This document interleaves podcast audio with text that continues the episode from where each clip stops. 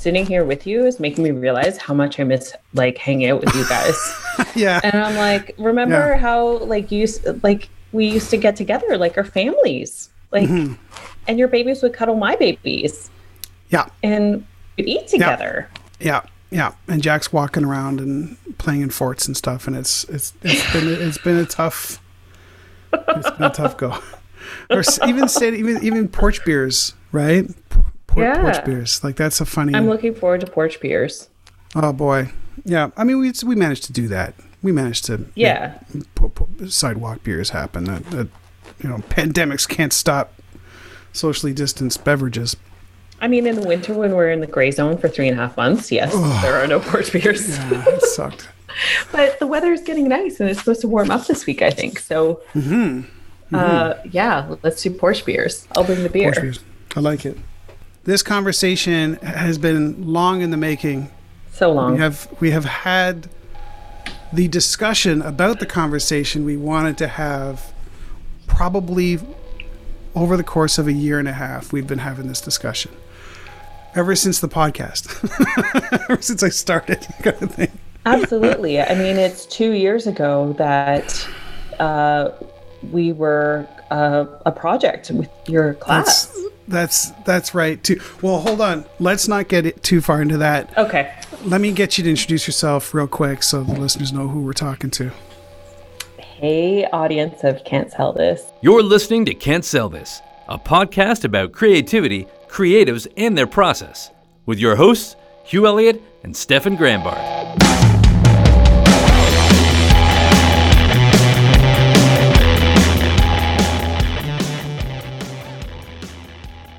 I'm Sarah Beth Holden, co owner of Red Tape Brewery. I'm also an author of Please Don't Change My Diaper, a super fun illustrated children's book.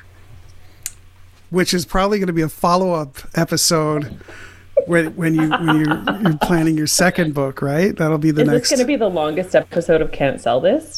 no, we I, I did a nearly two hour episode with um, with an artist, and it it was just it just turned into one of those like long ranging conversations. This will not be that long. Okay. I'll nip it in the bud. Stop talking, Sarah There's untapped potential for this conversation. Oh my god! I'm going to try to start. I, Sean is the king of your, your husband and, and partner in, in, in red tape is is the um, the king of dad jokes. So I can never. If he was on this, it would just be dad joke central. It would be. But I'm I'm good. I'm a contender for for dad joke guy number two. So, anyways, as as you said in the lead up, we talked about you were talking about this exact thing, opening a brewery two years ago, and it, I mean the discussion likely within your family group was even longer than that. Absolutely. I mean, two years ago, we were discussing it with you. So it was definitely longer that Sean and I were talking about this and kind of mulling it over. And we had brought the idea up with you. And at the time, you were teaching a class That's right. and you asked us if we would want to be the subject of the class where the students could propose you know um, websites or other branding materials Branding to launch it Yeah. and so i said sure i'm happy to do that and uh, so i met with your class these 17 students who proposed 17 different projects and we actually ended up hiring one Yeah, that is very, very cool. I, I think it's a testament to my teaching. 100% It's not true. it's not true. This that same class had like they if any of them are listeners, I totally forgive you for this, but they totally complained. They complained because the original client for that for that class bailed. And they mm-hmm. bailed in a spectacular way, but I was the one getting blamed for it. And and what I said to the the guy who runs the course, "Hey, by the way, I could get a brewery involved in this. Do you think the students would like that? And you wouldn't believe how fast it all came together from the second I opened my mouth to approaching you two. And I was so happy you said yes. Like it was just one of those like serendipitous things. And to know that you hired um, the student that that you really liked their work, like it, it was so gratifying to see it come together that way. It was amazing. I mean, we had so many proposals. And I think one of the interesting things is, you know, as an entrepreneur, often you're working on this on this path. And mm-hmm. as a small business, as a startup, there isn't a lot of opportunity to get other perspectives and, you know, proposals and things like yeah. that. And it's kind of tough to to to seek it out. Um, so it was a really great opportunity, and all these young minds coming up with some really brilliant things. Mm-hmm. And then also seeing how they find synergy. So the student that we hired, he brought on another student from the class who we also liked his work. It just happened that we loved this other guy's work, and so they You're welcome together. to name him, by the way. It wouldn't hurt him so, for his business um, to be um, named. so we hired Manar Salmon. He's our graphic designer. Um, he is the brilliant mind behind our website and the little boat that appears on all of our cans. Hmm. Uh, and now he designs our cans for us and he works with our bespoke clients to create some beautiful labels in the case that a bespoke client wants to create a custom label and so he um, he and alex work together on our website and they i think alex is the technical guy right. and minar is the design guy amazing amazing they're going to build an entire agency out of you and and Sean and Red Tape starting them off. You'll be the springboard to a international agency of design and branding. Maybe in the future, I just want Minar to focus on our business right just now. Focus I on have, us. I had Minar come in a couple weeks ago and help me on the canning line, right? which oh, you've that's great. Before. which I have done. I thought that the reason I haven't done it since is that we had such a disastrous result the first couple of times. But I was, I was stoked. Um, and, and honestly, then part of part of you know my excitement is not just that it's beer i love the i love this manufacturing process I, am a maker and I, I, I love watching the stages of production and uh, the canning machine that you purchased for red tape is like this beautiful what's the word I'm looking for? It's it's like a Rube Goldberg machine of nozzles and valves and all that stuff and you know, watching it in action was just so exciting. So. I think the reason that we haven't had you back is because our production assistant came back. Um, so you helped us on the hmm. canning line in our very early days. That's right. When we were trying to figure out how to how to use it, and yeah, and uh, when you were there, uh, you know, there was just so much that we didn't know. We didn't know about fill levels. We didn't know, um, you know, all these timings, and we just couldn't get it right. So I think one of the benefits when you were helping us out was that we had all of these low fills. Right. and so yeah. we had cans that didn't have a lot of beer. So you, uh, you took, you know, a case of beer home, even though they weren't full cans. And, um, well, they would get then, drunk, drank, drunken, drinking before. Consumed, yeah. they, consumed, they get consumed. yeah. Uh, so Sean just jumped in the room. Welcome, for... Sean. Welcome, Sean. Hello. Very exciting. So we, we started out with with the discussion about the, the class and and being part of the class and and and all of that. Oh, and what I wanted to sort of come out of this is the focus initially was specifically bespoke brewing. You you you had done uh, Sean. It's good you're here, but you you and uh, you had done some some small keg work for um, weddings and, and other events, including your own wedding. And you and um, what what led you to say uh, both you and Sarah Beth can answer and be part of this, but what led you to say like I'm going to go from making a couple of small kegs over the summer maybe to I'm going to make a full on brewery? Insanity. the insanity part comes later. Like that, uh, I yeah, think it's yeah. a very no. sane. I think it's a very sane decision. I think it's we've a lot of times we do things and we think it's a great idea and we think it's like oh this is this seems like it's something if we could purchase it we would purchase it but we can't purchase it so we'll just kind of like you're a maker you're like yeah let's just i'm gonna make it myself so the mm-hmm thing. Oh, we want beer for like our our custom house party. Oh, we want beer for our like the announcement the announcement message for our our, our son. Hmm. We want like all these things, and it's like, well, these things don't exist as or not on the scale that we'd want them to. So it's well, let's let's kind of take that opportunity and figure out if we can make make a business out of that or use that as the basis for a business model.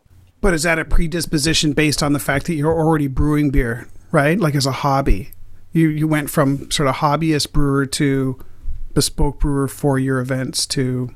Yeah, I think that's that's kind of it's the evolution kind of thing of like your hobbies. And if you can like it, it is a passion. Like i love doing it. And like if i can if i can spend like my entire days or we can build a family business out of it and build a, something that's like passed on like if it ends up being generational and pass it on to the boys and stuff like that that's that's a really great thing. And again that's one of the things too. It's like seeing the boys uh having two sons and stuff like that you could work for someone for your entire life and do that or you can kind of give them the model like we've talked about this before giving them the model of like this is like you can you can be entrepreneurial you can be yeah. you can like take risks and like try like don't mm.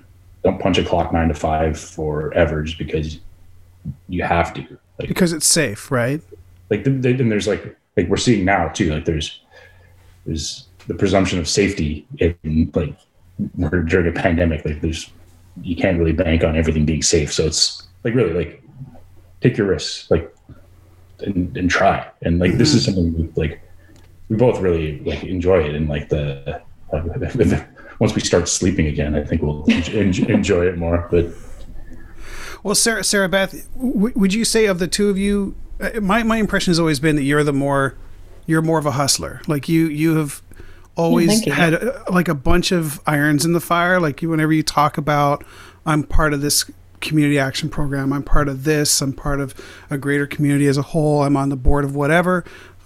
Oh, hey, I wrote a book. Oh, hey, I'm opening a, you know, like it just, you always seem to be doing a, a, a ton of stuff. And it, like, is that, do you feel that, that part of the push to open the brewery was you seeing that opportunity and, and, and embracing it as as someone who is very entrepreneurial do you, do you see that in yourself and that's where the drive to create this other thing turned into? So i think you know definitely. Um, the beginning part the beginning of my career i spent as a as a consultant. I was a project management consultant and um, worked on contract and it was only when i moved to toronto for love. I moved here because uh, sean lived here.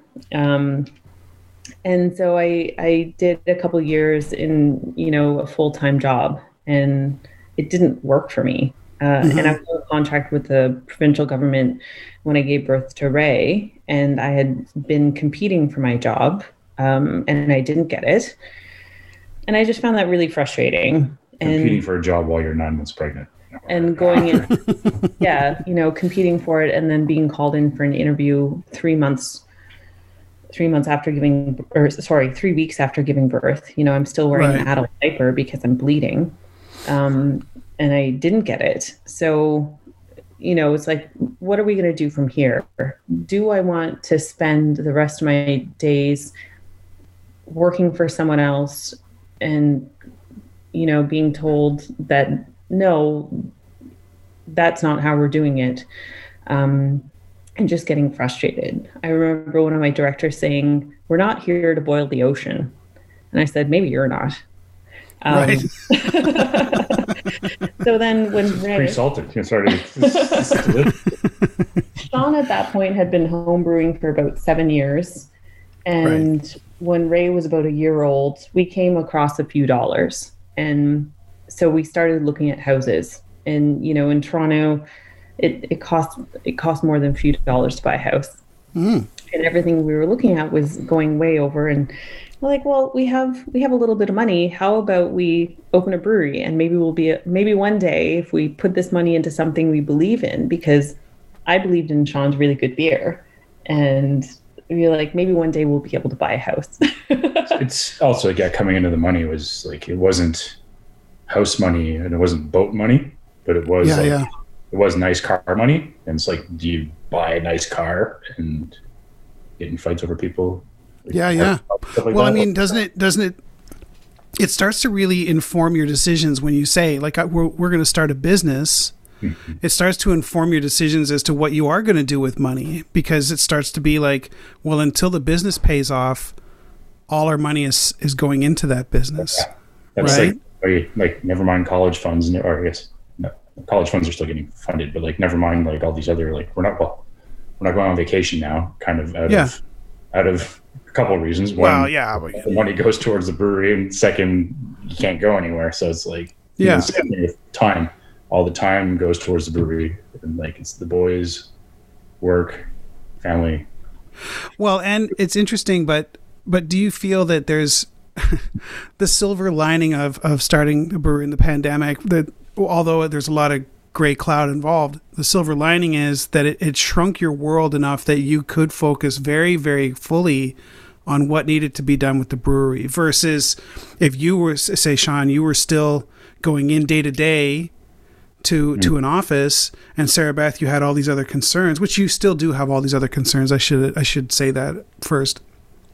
But it, your world shrank everybody's world shrank so much that the focus could be I'm going to focus on we're we're going to focus more fully on the brewery like all the the stumbling blocks at the beginning of the pandemic that you know for, forced a lot of delays do you do you do you feel that maybe there was some kind of advantage to that kind of focus being there?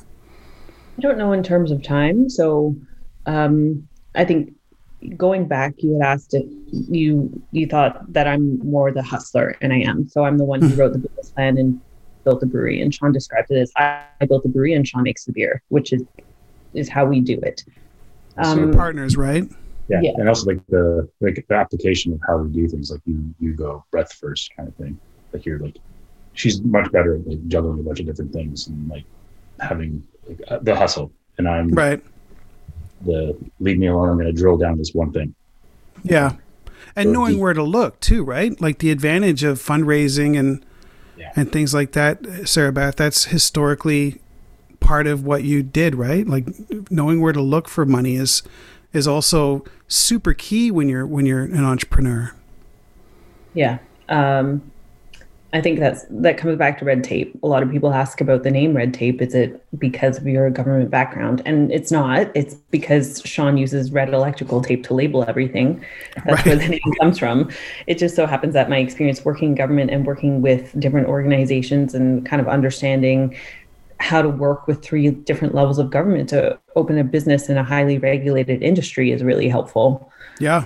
Um, so back to the COVID question, you know, we were under construction when COVID hit and we had a one month old. Jackson was born February 9th and everything was shut down March 16th, if I remember, Yeah. or 17th. Um, so he was a month old. We were in the middle of construction and we had to close everything.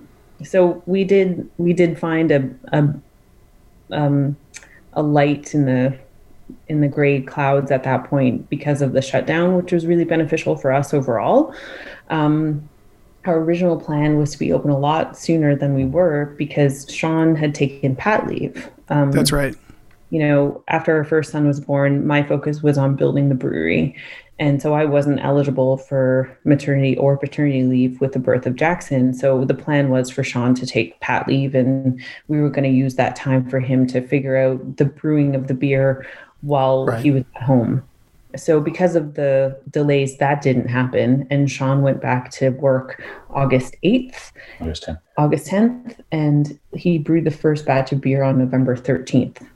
Right. So several, several weeks of delays. yeah. And uh, you know, this is going to sound like an aside, and it, it is a little bit of an aside. But but Sean, what was the effect of being able to? I, I say being able to, but let me think of if this is the right way to say. it. But being able to brew at scale versus, you know what? I like it. It doesn't. Not everything scales Yeah. linearly. proportionally, Yeah. right? No, it's true, and that's um, one of the reasons of the sort of the size of the system that we chose and the style of system that we chose is I can it, it's volume wise it's about 10 times what I was doing before. Yeah. So 10 times it's like oh, okay, and there's certain things that scale linearly. The um uh your Liquid. grain, like, the the, the water, the water, and like the grains, like those, Yeah. pretty much. Like, your extraction is going to be slightly more efficient at a bigger scale and stuff like that. Once you're getting into stuff that's designed, uh, yeast, pretty much the same. Uh, hops are significantly better utilized on scale. Right. You end up having to use less, but it's also like the idea of moving, like the actual physical movement of things Yeah. before like you're moving five gallons, ten gallons, you can kind of muscle that around. Ten gallons is getting to the uh, extent of where you want to be like lifting up like 70, 70 pounds or something like that, or, or, Right. or kilos.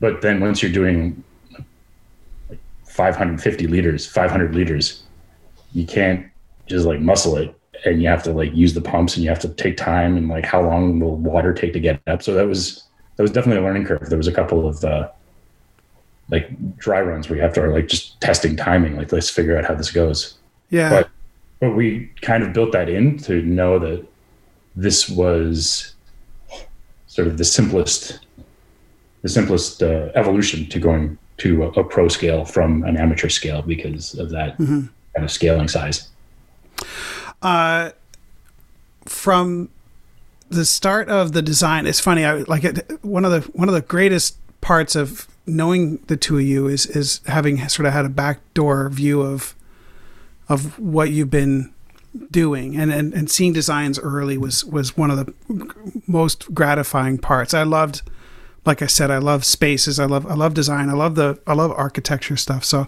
it was super cool to see the work that you your, your architecture firm that you uh, engaged to do the work, what they designed initially. How far off from those initial designs um, is the final product?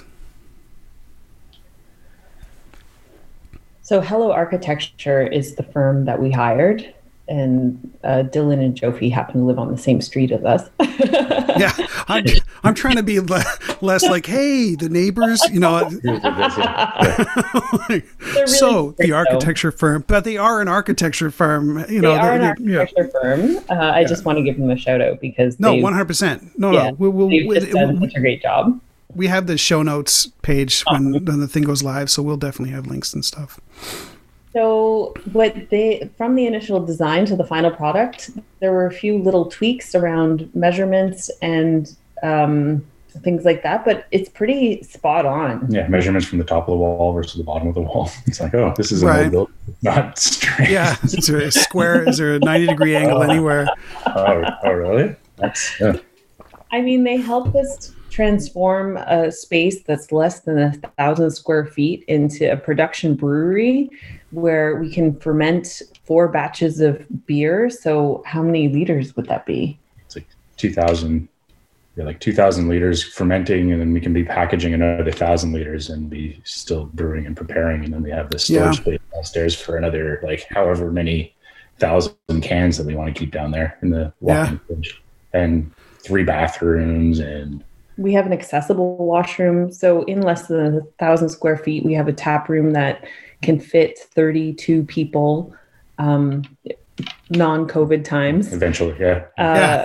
And we have our bar, and we still have space where we're brewing beer and packaging beer. Like the the design is really phenomenal. Um, and they, It's very it's very efficient. Like having been in there, the the efficiency involved is is fantastic. Sorry, I'm they- sorry to have interrupted. That my my, my No, fault there. No, no, and, and like the, the the finish, I think that's one of the things too. Like the I guess curb appeal, like literally the curb appeal once you walk in. It's so pretty. yeah, and that's It's so like, pretty. oh wow, this is this is looks really good. And sort of it's interesting because that ends up being a talking point either way to Yeah. people who know about the bespoke side of it and want realize that we have a tap room versus people coming in from the tap room and realizing that we have uh, the bespoke aspect. Like I started, I started describing it to a customer the other day, and he came in. He's like, "Wow, this looks great. This like the finishes are fantastic." It's like, yeah, well, we do bespoke beers, and if if you equate this to you're trying out caterers for your uh, wedding Yeah. or wedding dress shopping, and he, he was kind of amazed. He's like, "Why'd you go to uh, wedding dress shopping right off the bat?"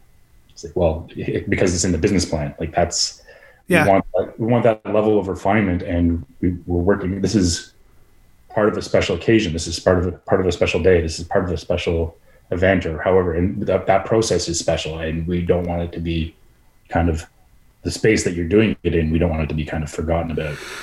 Yeah and you i mean you have a you have a regular rotating list right of of you know several different not only just several beers but several different types of beers so that if someone were to say you know just give me the sampler and i'll come i'll go home and my partner and i will look at it and for this event this is what we like this taste with this and this and that gives you that uh, bird's eye view of of of their tastes right? Like that's what that's the whole point of the bespoke brewing. Yeah we wanted to create something a little bit different. So yes we are a craft brewery um, but we wanted to create this elevated space with beautiful finishes where people can come in and um, enjoy beer, but at the same time, if we have our bespoke clients that are coming in, then it's part of the experience. So yeah. they can cut it down, try the beers, maybe do food pairing. This was all planned before we we could only do meetings over Zoom. But also, that, that kind of brings in again the the finish and that those meetings and the bespoke stuff also brings in kind of the idea of why we chose the size of system that we did too because well, I guess who knows what the numbers are going to look like afterwards. But typical wedding, like you, maybe it's maybe it's a 50 people, maybe it's 100 people, maybe it's 200 people, whatever. 400. 400, whatever. But, but you're getting into the like the numbers of like you're not making like 3,000 cans of beer for a wedding. Yeah.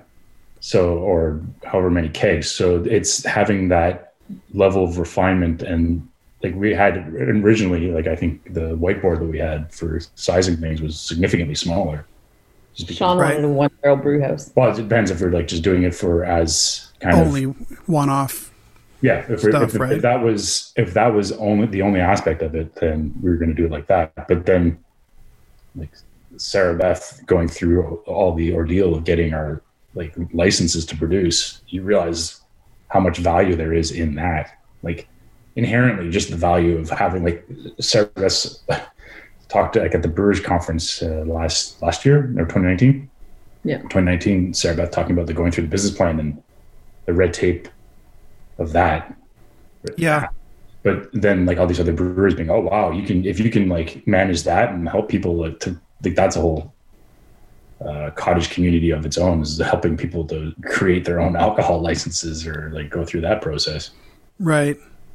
And what is so in, in terms of helping people, like uh, having been having been relatively busy during those seasons in which people are doing those weddings and things like that.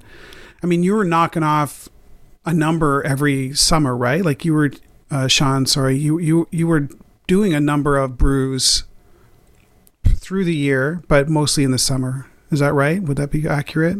Before all this started. Yeah, the home brewing stuff for bespoke, you know, for weddings and whatnot. Had you done? You, I know you said you'd done some for business um, parties and things like that. Office. Like, like, right. It was, it was like literally in my office. I started like, and again, that was sort of um, learning the chops of it too, of having that scale of different palettes and stuff like that and figuring out what works for different people and what doesn't work for people. But yeah, there's definitely like ebb and flows of well, there's definitely times when you want different beers for different people, right? well, yes. what's the so here's the here's really what the question is. The the perspective change for you specifically, Sean, um, going from sort of that hobbyist mentality of like I'm going to brew when I have time to brew to I got to brew because I got to brew. Like that like that's a very that's a very different mindset for someone. Uh, have you fully embraced that? Yeah, that's and that's I guess that becomes the you become less of a brewer and more of a project manager because in that way like you're building out dependencies and Gantt charts in your head of like, well, if this is when this happens, this has to happen and this and so you rather than it being sort of like like just it, it shows up when it shows up and it's ready when it's ready. It's you've got yeah. a date, you've got an event. And yeah, so that, like you got so a canning date, right? Like you you have a work back schedule for every brew, mm-hmm. where it's like this is the canning date, and this is when we have to start doing it. Yeah, I think that's a challenge in you know being a partnership in life and in business is under is learning how to have those conversations between us Mhm. to be like you need to brew this number of batches of beer every month in order for us to be able to pay rent and pay our staff and do all of this on top Yeah. of bespoke beers because we're in a pandemic and we can't open our tap room and 100% of our product needs to go into cans Yeah. so the challenge, I think the biggest challenge is, you know, we had this business plan that had the margins based on pre-COVID, and right. then Like walk-ins and things, right? And on top of that, we opened during a lockdown. So how do we get beer into people's hands? Because there are a lot of people who are, I mean, everyone, especially in Toronto, is really staying at home. So mm-hmm. okay, we need to offer delivery and curbside pickup, and our luckily as an as a seller of alcohol, we were considered essential, so we could stay open during limited hours during Right. lockdown, which was great. But you know, Sean and I communicating, and anyone who has been in any sort of relationship knows that communication can be challenging sometimes. And, you know, having those conversations of, you need to do this is really interesting. Yeah. But I think we're we're getting there. Yeah, it's also it's also the well with the like like Sarah Beth was describing what our typical weekend is like now, and it's the the like having the the boys are in daycare right now, but having like that ships passing in the night kind of thing of Yeah. okay, I'm going to the brewery now. I'm going to the brewery now to prep for the batch for tomorrow, and you're going to, you're I'll come back, and then you'll go to the brewery to prepare for canning in the morning, and then I'll come back and this and that, and we'll sort of some food and make sure the bed the boys are like cleaned and fed, and like sounds like they're livestock right there. Well, they, they- yeah, children are. I mean, with, with all due respect to parents, they're like our, our, our delicate little angels. They're cattle that need to be fed and cleaned. It's just the way it is. I mean, Friday, Sean dropped them off at school, I think. I don't even remember. That's right. And then I went to the brewery, set up for canning, canned. Then he picked them up from school, and we met at the brewery. And so Right. by then we had I had cleaned up, and Sean started brewing Friday night, and so we got home around two. So it was like a rider change, right? Like so, I show up Yeah. at the brewery, get out of the car, go in. she finishes up, gets in the car, drives home with the boys still in the car. It's like Feeds Brutal. them supper, gets them to bed, and our children don't like sleep. Yeah, yeah, I know. I know that. and then that we I know that a feeling. repeat on Sunday or yeah. So then brewing, like I got to get home at like 1.30 kind of thing, and then uh, Saturday was you had did you have to go? Uh, with we me and the boys did deliveries and then uh, sean cleaned up then i went to the brewery to set up for canning so bose and i started canning sunday morning at 8 and then we finished around uh, 1 i did some labeling then sean came in at 2 to brew while i took the boys to the beach to get them some fresh air and sunshine Wow. and uh, yeah that's just it's how we are right now we we took family day off we were really excited to have one day off Right. together and we went ice skating and that was the only day that we've taken off since November. Well, I mean, you do what you got to do, right? Like this is all true. a- a- as as the day to day goes with with being in a. It's, it's funny, but like this is part of the conversation is with being in a pandemic. I mean, who knows where we are, but that you need to maintain to you know as you said keep the lights on pay the rent you know make sure you can buy, buy the supplies you need to buy that you're selling enough product to be able to do it um, are you looking forward to the time when subsidies subsidization through another person's salary isn't needed like sean are you kind of hoping Yeah. to not stay you know Uh, I should say no comments. about Listen, that, I'll just blank out the whole bit me asking that question. But there's no way, right? I mean, come on. it's like it's just like that opportunity cost on the weekends of like if this like we've got daycare during the week like that's an eight hour contiguous window where we can like It's super important. It's super important. And so uh, the funny part of one of the it, I wanted to say funny, but it's it's it's adorable is the that the fact that you named your first beer that was easy, and it it It's one of the it's one of those things that's kind of endearing. yeah, look what we did. No big deal, you know. But it, you're like, oh my god, I cannot believe. And on top of that, like that was easy. I'm like I I helped. We had talked about this that I'd helped can, but it was before you had the whole thing dialed in, and it was like the the loss on the beer was like, oh my god, what is messing? I remember sitting with you on the way back to the house, our houses, and you going, we can't do this if this is what we're getting. Right? Yeah. Like it was, I remember feeling so bad. I felt so bad. I thought, what did I, is it, am I, am I a jinx? You know, like we had done two, oh. two rounds of canning and then you dialed it in and you just said, this is how we fixed it. And I was like, oh my God. So like all of a sudden, like that particular aspect that was such a problem was no longer a problem. And that's part of the learning, right? Steep learning curve.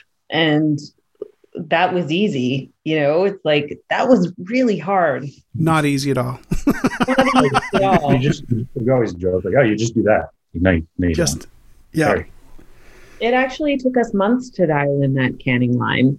Uh, and it's only the last three weeks where we've got our loss down to a minuscule amount. And, you know, unfortunately for our staff, that means fewer low fills or fewer lidless that we can enjoy.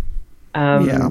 Well, but Other it was a, just drop the cans intentionally. They're like, "Whoops! Oh, oh it's dented. Oh well, now I need to keep it." But you were definitely there with us in the early days, and mm-hmm. you know our production assistant had been sick, and in COVID times, when you have a cold, you know you everything to, shuts down. Yeah, everything shuts down. So, um, that's that was a tough time for sure, and that was at the peak of our lack of sleep when right. says between the two of us in December, we slept uh, 30 hours. Yeah, it was just. That's brutal. Luckily, I was able to kind of burn through some vacation time for the other job, but still, it was like. yeah.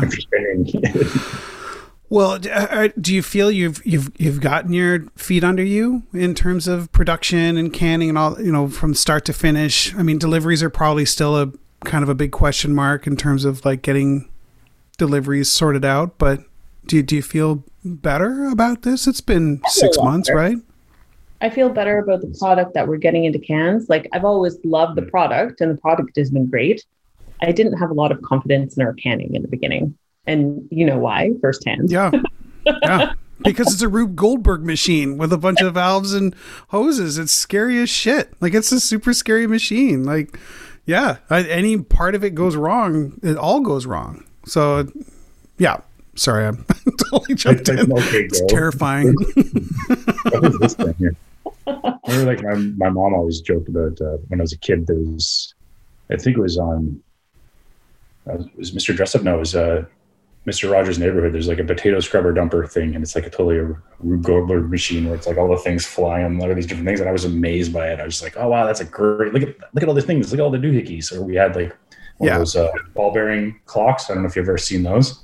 Right. Like the whole thing and like this basically this whole crazy crazy sound at midnight or at noon, which is exactly right. what you from a clock, but just seeing that, like seeing the canning line, you're like, oh yeah, that's that's totally what that is. It's like yeah, nothing terrifying with a bunch of solenoids and linear actuators and valves and switches and gas lines, and it is a that must have been that must have been one of the more difficult decisions to to accept, right? Because that's not an inexpensive no. device. No. But a necessary device, right? Like it's it's like again, like talking about like units of measurement. It's like it's, it, it's buying a car. Yeah. Yeah, but, but it's a but it becomes a, a thing that that as long as you know the basic steps, you can do it, right? So. It it, yeah. it it's it, it can be a one person job, but it would be a slow one person job. Three times as long to mm-hmm. do it on your own. Mm-hmm. Um, they sell it to you as it, you can operate it as one person. I think you'd have to put on a whole bunch of add-ons. Um, yeah. Because uh, part of the steep learning curve is the quality control, making sure that we have the correct amount of beer in each can. Mm-hmm. That someone isn't opening up a can of beer and being like, "Why do I only have half a can?" Yeah. Um, I appreciated those half cans. I, I had no problem with those. And you know, just like observing. And one of the challenges that we had was with our lid chute, and it was only three weeks ago that we learned that it had been in it had been installed incorrectly. Right. Oh my god. So That's the, uh, funny. the gaskets, or not the gasket, the uh, the washer was on the wrong side of the plexiglass. So that What? Really? That was supposed to be on the outside, not on the inside. Oh boy. What? Oh boy. so these four washers that are what a millimeter thick made a huge. Right. difference. Like, it was life changing. All of a sudden, the chute's working fine. Yeah, it's yeah, it's just all these crazy little one thing here, one thing there. And That, and that- I think canning is packaging is one of those things that's always the the uh, unspoken kind of like, oh, what's what is this? Like that's there's always the the difficulty. Like like the brewing of the beer is still like that's you got into this because you can brew beer. You got into this because you can make recipes. You got into this because you wanted to talk about people's events. You didn't get in because you wanted to talk about packaging or the Packaging, amount of- the amount of dissolved oxygen in your solution for this or the- labeling, and Yeah. turning a turning a, a handle. Um, uh, so I, we're, we're tying this off in a, in a, in a little bit. I, I just wanted to I wanted to talk about, a little bit about the community, the beer making community. That there's a lot of brewers in Toronto and the immediate area, um, and you uh, both have been really actively involved in at least visiting a lot of breweries in Toronto consuming a lot of beer. Yes, consuming a lot of beer. I mean, that's the you know that's the Yeah, gentler no, way. you're- That's the, the, it's the less diplomatic way of saying it. But you you have partaken and you've visited a lot of breweries and seen their product and tried their product. Um, where and, and, and created friendships out of that, right? Like you you knew the people that ran these breweries. Uh, have they been welcoming of a of a new upstart brewer brewery start? You know, have have the people you met and known are they are they cool with with what's going on? Is it is it a super competitive industry in Toronto, or are they friendly? Everyone's been so welcoming. I I think one of the greatest things about this industry is the people. Like Mhm. I think craft beer is one of those things where the beauty of craft beer is there's always new things coming out. And it's the it's a really great example of perfect competition. And so Right. more competition out there, it's like, oh, everyone's creating this really great product. And there are so many changes. You see seasonal changes in breweries, and everyone is taking a different approach. We're the only one that's doing the bespoke approach. We don't have a restaurant. Um, we're also tiny. No, you're big. I really love so many people call us the new kid on the block, and I love it Yeah. when people call us the new kid on the block. I find it so endearing, and we've had great conversations with brewers that we didn't know before. Right. You know, um, breweries have been so supportive in answering questions that we had. Uh, Mark and Mandy from Left Field were so helpful, and um, Beyond the Pale in Ottawa, Aveling, you know, just getting some input from their brewer. I just met their owner and just getting these different perspectives. It's a really great industry and there's so much to learn the and guys from Muddy York and stuff like that. They're Yeah. super like super helpful. It's, and like the Bose guys, it's like I grew up with the Bose guys. It's one of these things where so much pressure. Like, do we name everyone who yeah, helped no, us? No, no, it's not an award show. You didn't. it's, it's Billy Joel song. in. The like it's, it's the whole rising tides float all boats kind of thing too. I think Yep. that having I've said that many times. Yeah. yeah, having the having a more educated consumer, like it, you you understand the different like nuances, or you understand why people are doing this style or that style and stuff like that. And I think also it ends up there is very much that community, the neighborhood brewery, the people like we're finding Yeah. that like moving like. We didn't really know the Main and uh, Gerrard area before we went in there, but We didn't know that there was a main street in Toronto. no, that's Main Street. Oh, it's Old Main Street. Oh, now it's Well, now see, we learn something new every day. that but it's funny, but even talk, talking about that, uh, the location you ended up with, serendipitously has no other breweries right nearby. Yeah. Like that that was like when when I walked to when you showed us the the space the first time, I remember going, "Wow, this is really lucky." Like there's there one there's an there's a rink like right up this like right there. Having a rink right nearby is super handy. There's um barbecue place, there's Caribbean place, there you know, there's all these places that could be very well served with having a brewery. It's almost Uh, like a hustler Andy. wrote a business plan Yeah. and thought about these. so things. weird so weird well just because the first the first one you showed i remember you showed me one that was more in leaside a, a space that was in leaside and i thought that's no good like no and, and it, it- just because there was so many other there was like a lot of com- competition close in leaside you know but man There- and a gerrard lot to consider. We even looked at a place up at Lawrence, Lawrence and DVP. good lord area. how long that would take you to get there That would every take day forever. It would have been Yeah. like completely different. Uh, like you'd move you'd have to code, yeah. move So where we are now, there's it's really well communicated in terms of transit, um, and the closest brewery is 2.3 kilometers away. So you know that whole neighborhood, the Kingston Road kind of area, they didn't have a local brewery where they could yeah go and pick up a six pack. or and, LCBO or beer store or anything like that. yeah, and LCBO Yeah. opened up. Yeah. And I mean, what, what was amazing, like those those couple of nights where I was canning with you, were people peering in the windows and like knocking and, and going like, "Are- "Can we buy beer now?" Like they, there are there are neighborhood people that desperately want to partake, and it's it's Oh, they- fantastic. We need to get a sign. What we Yeah. still don't have is a sign saying our opening hours. Useful information. Jeez, if only you had a printer nearby that could just print a sign that could be taped in the wind. I don't know. Yeah. Talking. Although it's like we it, like we have regulars now, and the, one of our regulars called us because he was taking taking the go from downtown. And he's like, "I'm going to be getting off of the at the at the Danforth Go station at like 5:56. Can you stay open slightly past six so that I can like, yes, yes, yes, yeah." That's that's hilarious. That's great. Um, and you've opened up delivery to Ottawa once in a while, so that's very very cool. Yeah, My brothers both live in Ottawa. we have been talking about doing regional delivery days because lots of breweries do regional delivery days and we're not in the LCBO so that's not a an avenue that we have the option of to get our beer to other municipalities so we did an Ottawa delivery day last week it was Yeah. long but it was wonderful and we knew everyone between Bose and I because Bose our production assistant is a a pilot with Mhm. Porter. So we saw lots of his colleagues and lots of my friends and family. And my mom lives in Ottawa, and so she she advertised, and lots of her colleagues bought beer. it, was, it was a great delivery day, and I think we'll make it a monthly thing.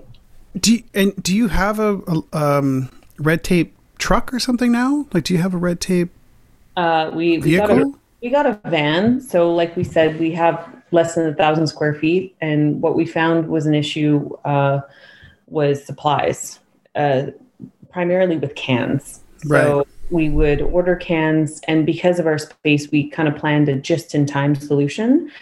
And then when you're working with a third-party shipper, sometimes the the supplies will arrive five days later than Yeah. you anticipated Right.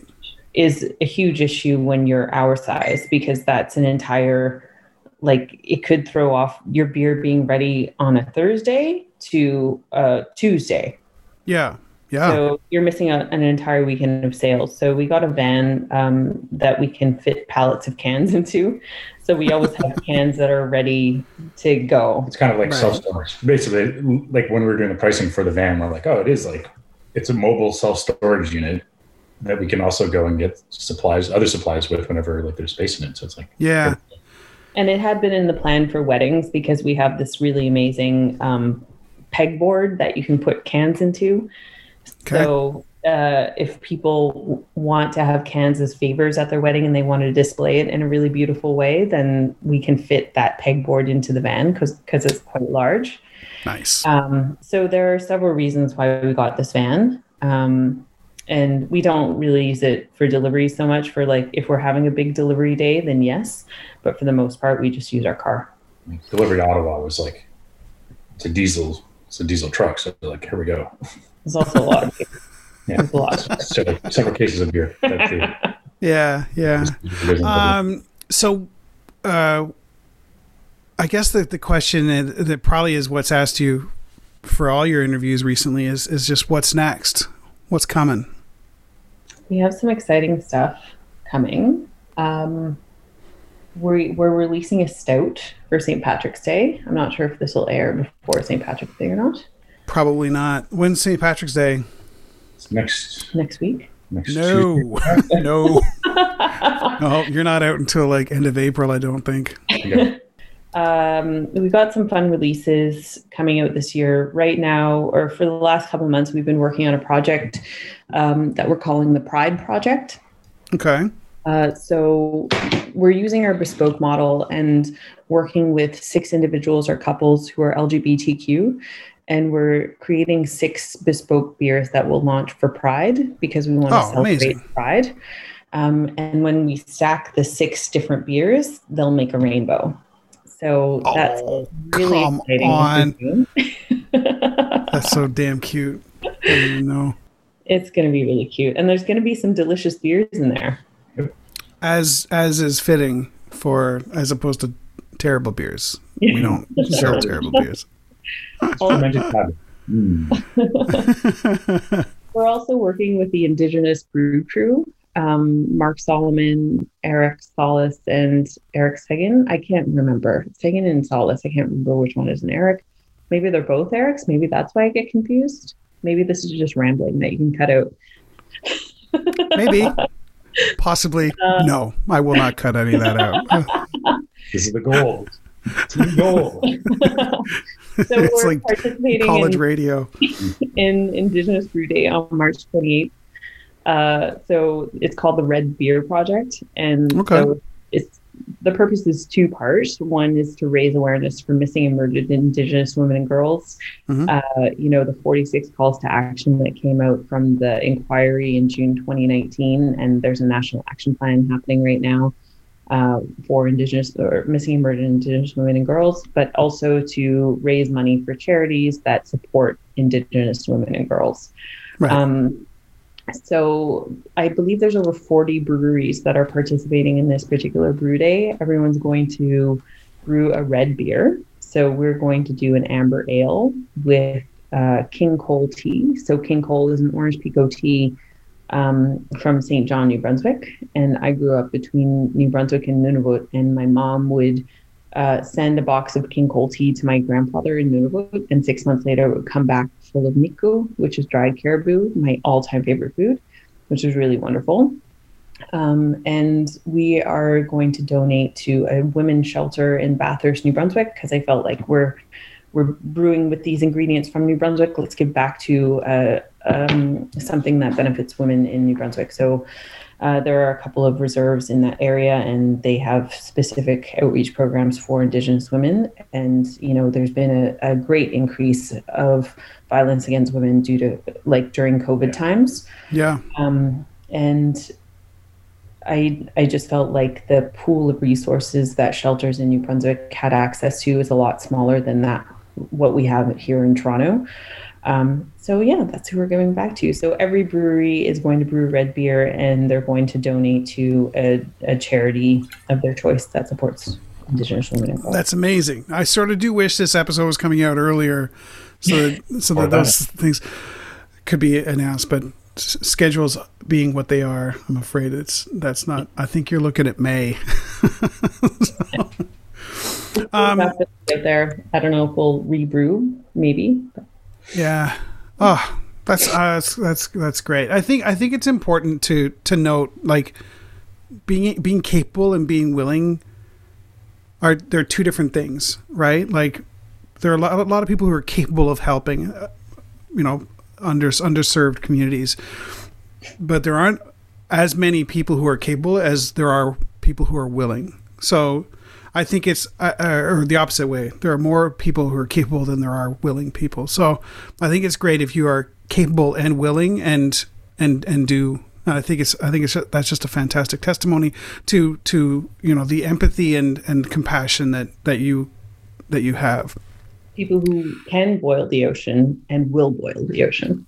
Goddamn no. See, I, I think I don't know if boiling the ocean is a good analogy. I think that's a bad analogy considering where we're at. Boiling the ocean probably isn't a good thing. Can we count sands on the beach, maybe sand, grains of sand. I don't know. It feels like a boiling the ocean sounds like a horribly destructive thing. Like grains of sand, like something from a soap opera. We are in dust, dust uh, like like sands through the hourglass. Yeah. So are the days of our yeah. lives. From My adventure. favorite uh, favorite soap opera when I was a teenager. Dust in the Say wind. what? I said it's from Bill and Ted's Excellent Adventure too. All we are is dust. Dust in the wind. wind. Um, that may be it. uh, normally, I would, I would, I would say, do you have any advice? But I, I, I can't imagine anybody doing what you're doing. It feels like a very unique thing. Have you run into like we are, we are coming to an end here, but um, have you run into anybody else sort of run doing what you are doing at this time? Not necessarily brewing, but have, has anybody reached out to you going like, "Oh my god, we totally started a business too, and it is." I totally feel for you. You know, like have you been running into that as entrepreneurs?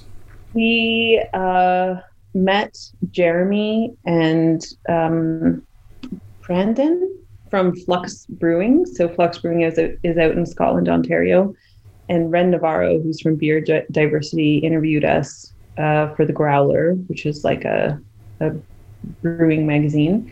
Um, so Flux also opened during the pandemic, and it's been really great to have conversations with them. They're a different market; they have a lot of outdoor space, so they were right. able to come last summer.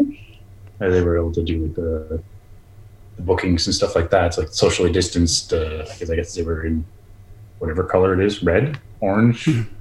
Puce. Oh, oh, oh, oh, okay, right, sure. So like they're they're allowed to yeah, have a certain number of people like socially distanced at tables for a certain amount of time, that stuff. But it's, it was really good like to be able to talk with them about just what they're doing and how they've kind of opened up or had to problems they've had. Also, like mm-hmm. I think it was Jeremy's birthday's the day before mine, so it's kind of like this weird like oh, is it everyone who's born at the end of February just has like silly things of, of like starting up uh, businesses during pandemics? Maybe. Who knows? Well, you know the uh, you can't you can't deny the the result. Uh, you, you you make a fantastic beer, and you've had a great plan that I feel worked out. It's been nice. I can't wait for in person sitting down in that amazing space and having a pint and going, nice. This is great. You know, it'll be really cool when we get there. Yeah. Mm-hmm open up a garage so, door, have some sun. Oh, have, open up that big garage door. Oh. Yeah. No, I'm just gonna keep. Uh, I'm gonna keep being super nostalgic. Uh, Sean and Sarah Beth, thank you, thank you, thank you, thank you so much for taking the time out to talk to me. This is Thanks fantastic. It's great to see your face over Zoom. Yeah. we could literally step out the door and wave across the street, but this was this was how we ended up doing it. This episode of Can't Sell This was produced in Toronto, Ontario, Canada. All creative content in this episode is copyright Hugh Elliott and Stefan Grambard. Questions or comments can be emailed to admin at can'tsellthispodcast.com. Music for the podcast is provided by Not Of. Find Not Of at notof.bandcamp.com. Opening and closing voiceover provided by jeffwright.ca. If you enjoyed this episode, a like in whatever platform you use goes a long way to helping the podcast get noticed. Thanks for listening and keep creating.